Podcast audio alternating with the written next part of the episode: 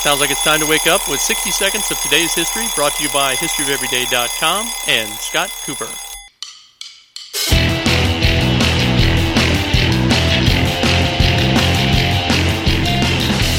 Good morning. Welcome to February 28th with the History of Everyday guy, Scott Cooper. So, what happened on this day in history? On this day in 1066 AD, Westminster Abbey, the most famous church in England, opens its doors. Thomas West is appointed governor of Virginia in 1610.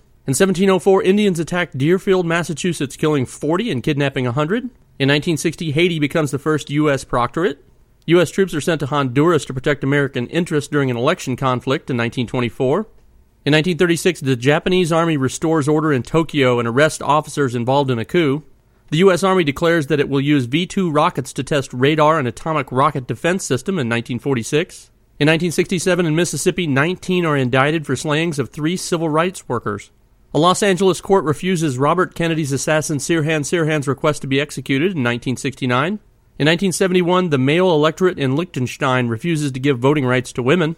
And finally, on this day in 1994, U.S. warplanes shoot down four Serb aircraft over Bosnia, the first NATO use of force in the troubled area. Well, remember that today is Floral Design Day, Chocolate Souffle Day, and Tooth Fairy Day.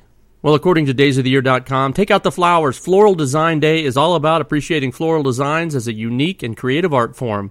Well, hopefully you get some flowers today and have a great history of every day.